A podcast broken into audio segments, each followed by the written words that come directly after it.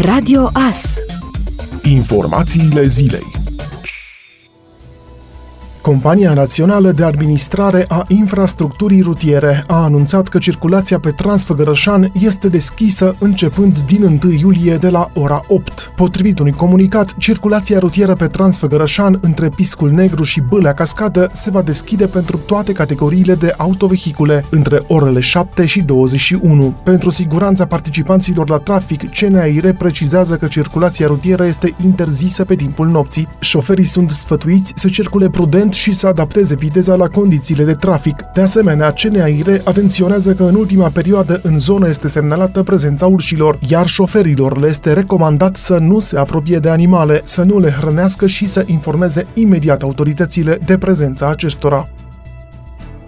Șansele să vedem suporteri în tribune la competițiile sportive sunt destul de mici, întrucât cifrele pandemiei au revenit la cote îngrijorătoare, a declarat ministrul sporturilor Ionut Stroie. Gradul de conformare voluntară la reguli este la cote minime. Mult așteptata relaxare de la 1 iulie a fost amânată pe bună dreptate. Există așteptare publică evidentă pentru toate competițiile cu spectatori, dar trebuie să avem răbdare. Momentul când vom relua competițiile cu spectatori va fi când cifrele pandemiei vor fi spre zero. Spectacolele sportive sunt adunări publice la care pot participa mii de oameni, de aici restricționarea accesului pe stadioane. Am lucrat la un scenariu, la o posibilitate legală de a asigura spectatori pe stadioane, dar asta va intra în vigoare când nu vom mai avea pandemie. Va fi cu număr redus. Cifrele la care lucrăm sunt de 10% din capacitatea stadioanelor, cu rezervare prealabilă, dar numai dacă cifrele pandemiei vor fi foarte mici, a mai spus Ionut Stroie. Rata de promovare la examenul de bacalaureat a fost de 62,9%, fiind cea mai mică din 2014 până în prezent. În schimb, s-au înregistrat 232 de medii de 10, ceea ce reprezintă cel mai mare număr din ultimii șapte ani. În județele Harghita, Covazna și Dâmbovița, rezultatele înregistrate de elevi au fost mai bune decât anul trecut. Doar în aceste județe, elevii au obținut rezultate mai bune decât cele din anul precedent, în timp ce în județul Botoșani, rezultatele sunt mai slabe cu 10,68%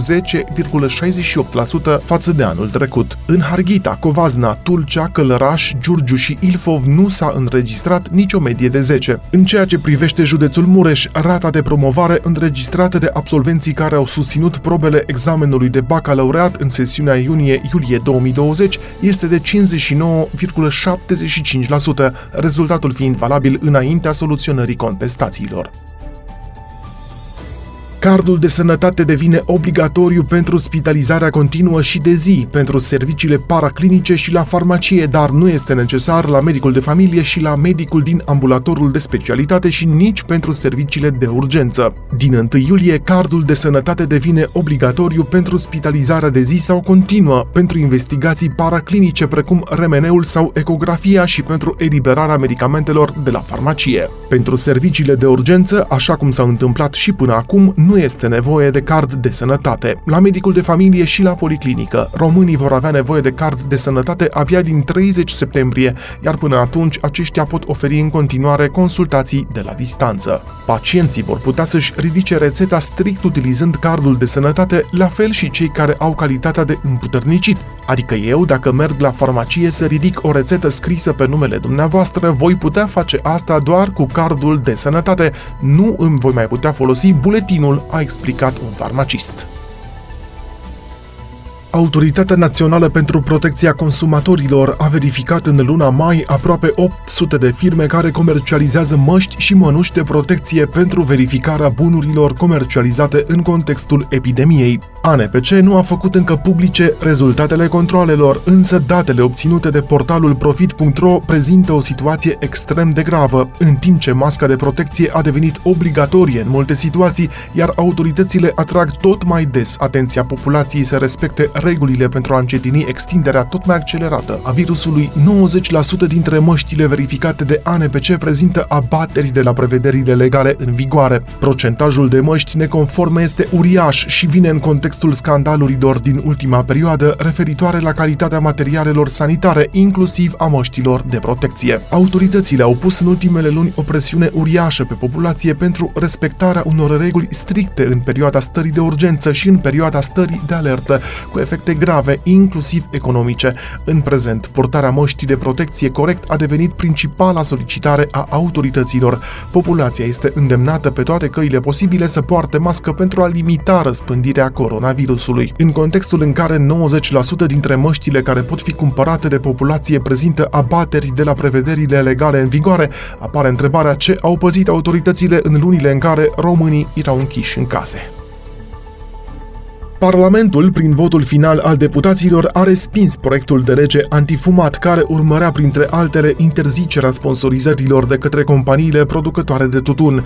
Proiectul de lege antifumat, caracterizat chiar de inițiator deputatul USR Emanuel Ungureanu, drept unul radical, viza în special interzicerea publicității și asimilarea noilor dispozitive de fumat cu produsele tradiționale. O serie de personalități din lumea culturii au avertizat recent că proiectul ar crea noi probleme lumii lumii culturale, iar singurul rezultat al aprobării inițiativei legislative în forma actuală poate fi doar prejudicierea actului cultural și artistic în România. A fost un nou avertisment transmis după ce în vara anului trecut o analiză juridică indica faptul că noua lege propusă nu numai că ar conduce la scoaterea în ilegalitate a producătorilor și distribuitorilor de tutun, dar ar avea și victime colaterale, precum cultele religioase sau simpli fumători, care în baza acestui act pot fi amendați, de exemplu, exemplu, pentru arderea tămâii, respectiv pentru fumarea sau oferirea unei țigări în public. În Senat, proiectul a fost aprobat tacit doar ca efect al depășirii termenului de adoptare, iar la Camera Deputaților a primit aviz negativ de la toate comisiile și va avea un punct de vedere negativ, inclusiv de la guvern. Ascultați Radio Astărnăveni 107 cu 1 FM și online pe tvas.ro.